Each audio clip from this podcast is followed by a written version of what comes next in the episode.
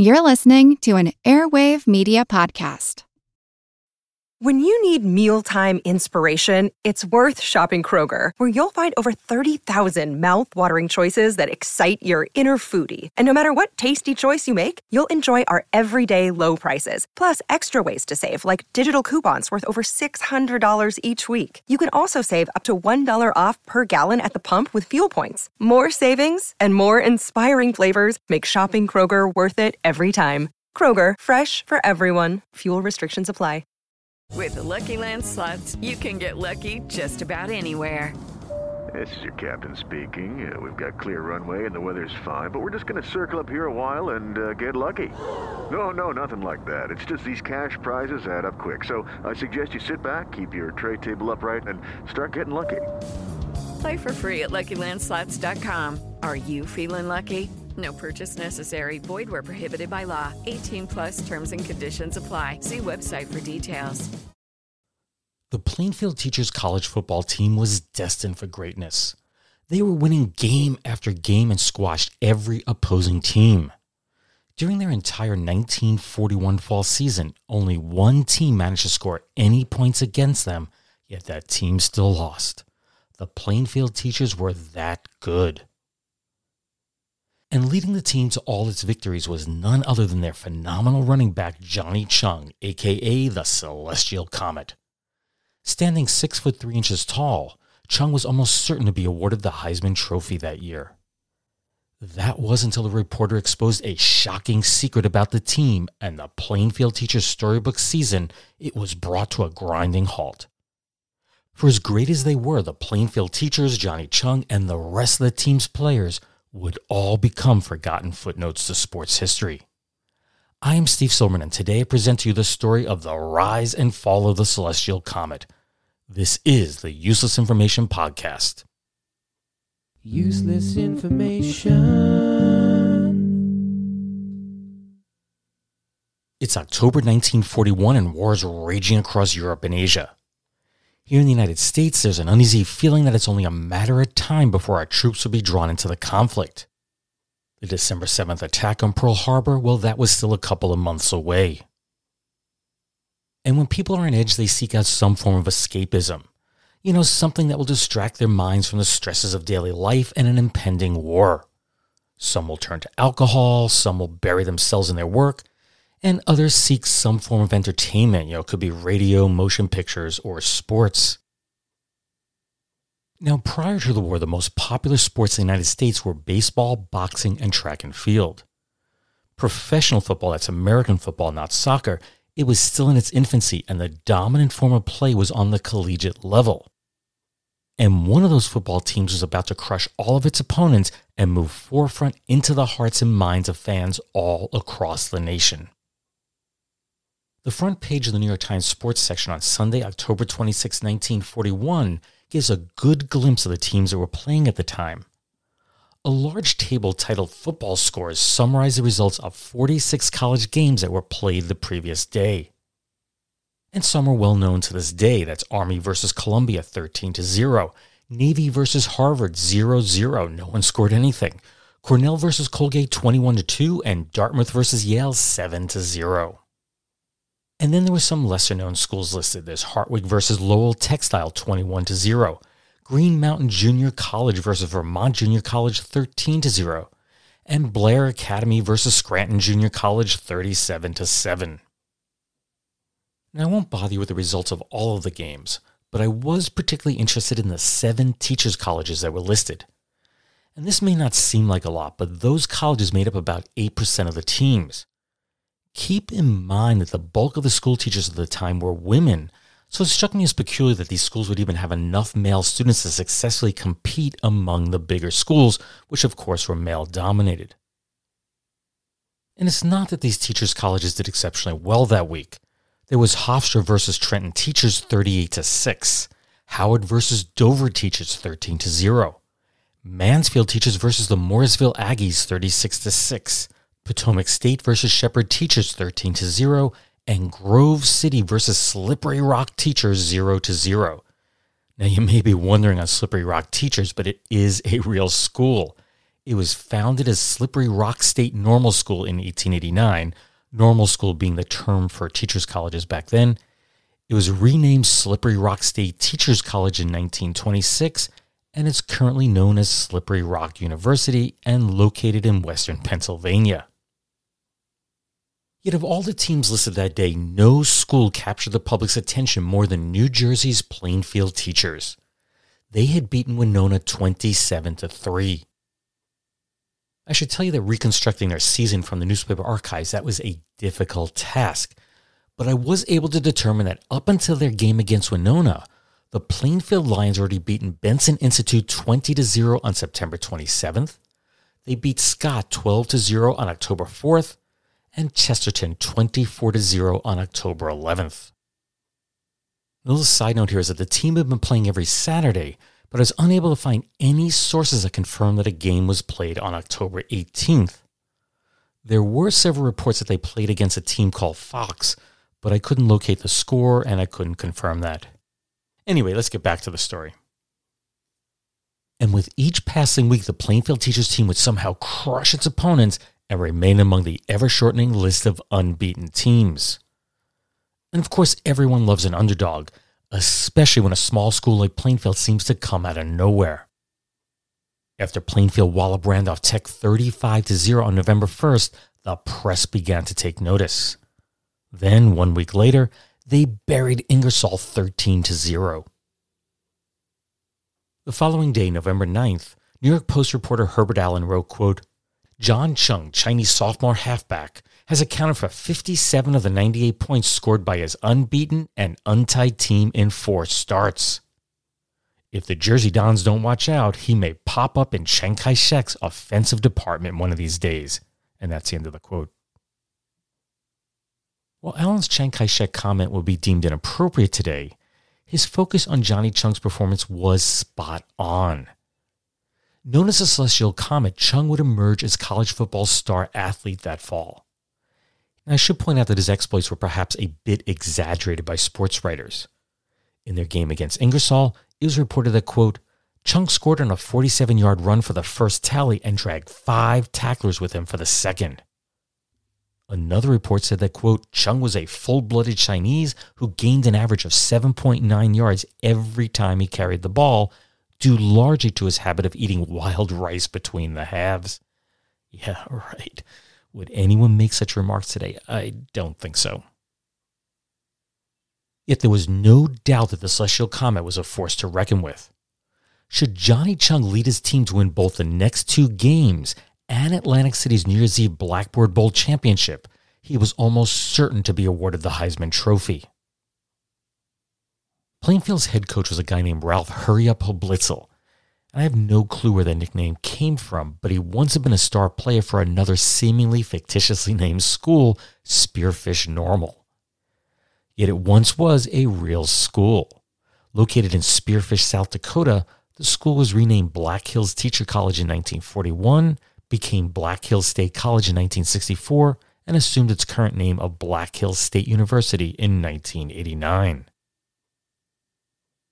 Hoblitzel is best remembered for his wing W formation. And over the years, numerous articles have attempted to explain how it worked, and the most detailed I could find was from the July 31st, 1950 edition of the Elmira Star Gazette. There, reporter Alan Gould Jr. writes that Hoblitzel, quote, used a revolutionary W formation in which the ends faced the backs and generally accounted for not only a fifth, but also a sixth man in the backfield. Now, I admit that I know little about football, basically nothing. So I'll leave it for others to interpret how this worked. But somehow I get a hunch that even that description's a bit off. There were two other important players on the Plainfield team. The first, who's only briefly mentioned by name in the press, was six foot three or 190.5 centimeter tall pass receiver Boardinghouse Smithers. The other was right tackle Morris Newburger, who would prove critical to both the team's incredible success and their ultimate downfall. And I'll tell you more on Newburger later in the story, but it was his actions that would not only bring an end to the team's winning streak, but it also forced the school to permanently eliminate football.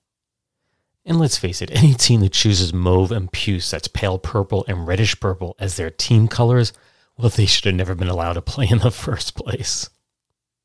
Hello, it is Ryan, and we could all use an extra bright spot in our day, couldn't we? Just to make up for things like sitting in traffic, doing the dishes, counting your steps, you know, all the mundane stuff. That is why I'm such a big fan of Chumba Casino. Chumba Casino has all your favorite social casino style games that you can play for free anytime, anywhere with daily bonuses. That should brighten your day a little.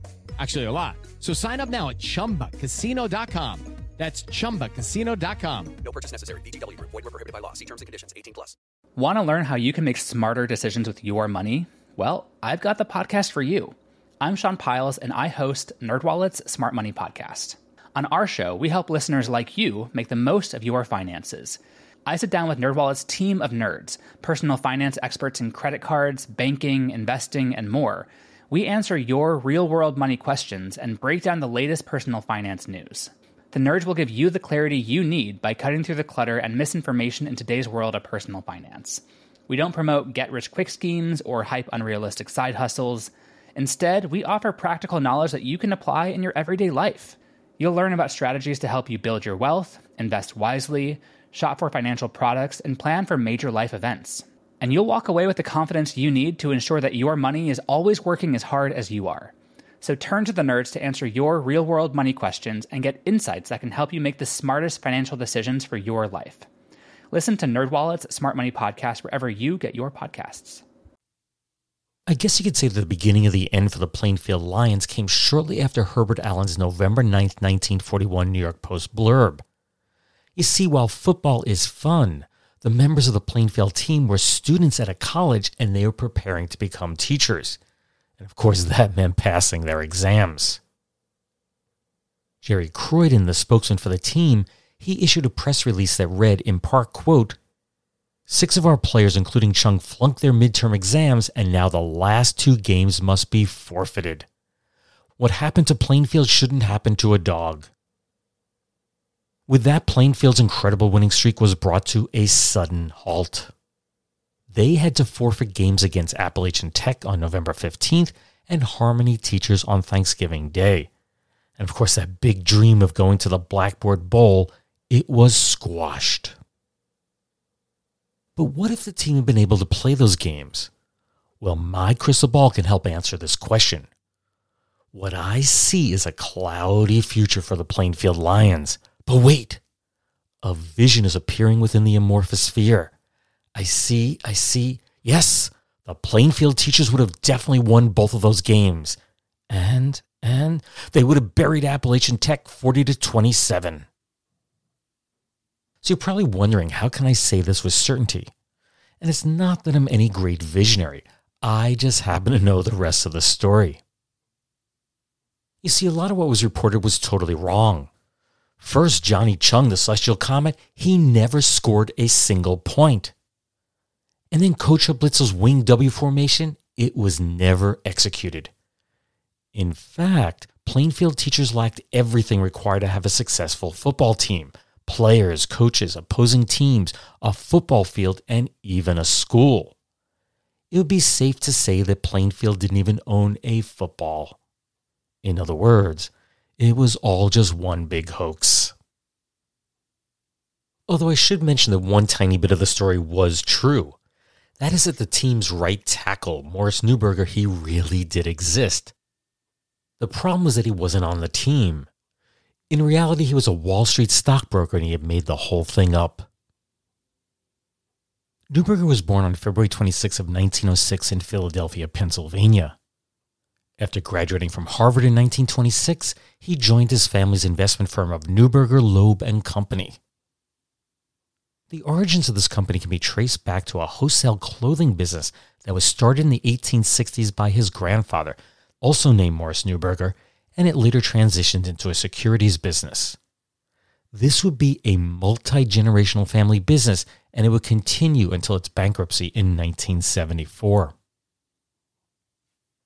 Well, the younger Morris Newburger was a huge sports fan, and he took great interest in the scores that were published in the newspapers. Then one day he began to wonder aloud about some of the lesser known schools. You know, were they legit? Could there really be a Slippery Rock Teachers College? Newburger also realized there was no way the reporters from any of the big New York City newspapers could be attending any of these obscure games. He concluded that the papers were dependent on someone at each of these schools calling in the game results every Saturday night. And this was something that Newburger could have a bit of fun with he'd create a fictional team and see if he could dupe one of the New York City papers into printing the results of one of their never really played games. First, he needed a name for the team, so he jotted down several plausible names, but ultimately settled upon Plainfield Teachers.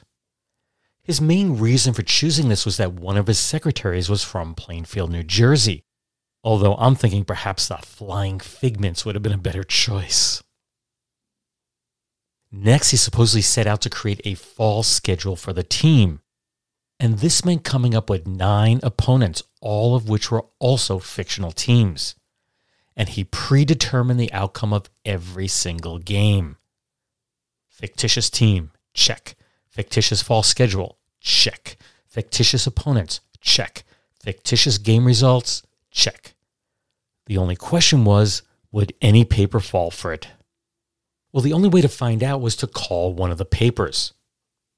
And during the evening of Saturday, October 11th, 1941, the phone rang at the New York Herald Tribune. Sports editor Harold Rosenthal picked up the handset. And Newburger asked, quote, Sports department? He then added, I'd like to report a football score. Plainfield Teachers 17, Winona 3. Rosenthal then queried, Plainfield Teachers? That a New Jersey school? Yes, was the reply. Rosenthal stated, Okay, thanks very much, and proceeded to hang up the phone. But Newburger wondered if Rosenthal had really fallen for it.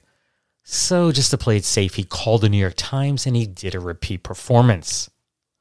The next morning, Newburger went to a nearby newsstand and he picked up copies of both newspapers. And sure enough, both had printed the Plainfield teachers' game results. Many years later, Rosenthal would comment on his falling for the prank, quote, It was not uncommon for the smallest schools to telephone their scores because of the lack of telegraph facilities. Also, there were a good many small schools taking up football and dropping it continually. It was at this point that Newburger began to create the players for his imaginary team. It's unclear where the name Johnny Chung came from, but nearly all the players on the team were either relatives or people who worked at Newburger Loeb and Company. And while Coach Hoblitzel's name may seem totally made up, the brokerage firm once had an affiliate in Baltimore named Kahn, Newburger, and Hoblitzel. And after the New York Post ran that glowing piece on Johnny Chung, Newburger decided to kick the whole thing into high gear. He knew that any top notch football team needs a good PR person so Newburger hired the best in the field. That was a man named Jerry Croydon. Newburger, of course, knew that Croydon was perfect for the job, and that's mainly because they were one and the same person. The name comes from the Croydon Hotel, which was located at 12 East 86th Street in Manhattan. It would be Croydon's job to send out press releases, contact the news outlets, and handle the team's scheduling a telephone dedicated solely to team business was installed in Croydon, I mean Newburger's office. And to make it all seem legit, stationery emblazoned with the words Plainfield Teachers Athletic Association at the top was printed. Basically, every Saturday evening after each fictional game supposedly ended, Newburger would assume his Jerry Croydon persona and call in the results of the latest Plainfield win to the New York papers his friend, that's Alexander Bink Dannenbaum, he would contact the Philadelphia Record and do the same. But initially, the two men failed to coordinate the information they'd pass along, which resulted in Plainfield having played a different opponent in the New York papers than they did in the Philadelphia ones. But of course, eventually the two did get their stories straightened out. It's unclear as to how the hoax was exposed, but there are several theories that have been put forward. The first and most repeated was that Time magazine somehow caught wind of the hoax. Some theorized that a disgruntled Wall Street broker tipped them off, but really no proof was ever provided. Supposedly, Newburger begged Time to allow Plainfield teachers to finish out their season and play in the Blackboard Bowl, which I should point out is also fictitious, but the magazine refused to play along. In response, Newburger wrote that one last press release that described how the team had to forfeit its remaining games because so many of its players had failed their midterms. But Time, being a weekly publication, would not publish its story, which is titled Sports Page Error, until Monday, November 17, 1941, which was three days after it broke in the newspapers. It was writer Caswell Adams, writing for the already duped New York Herald Tribune, who beat time to the punch by writing about the hoax the previous Friday.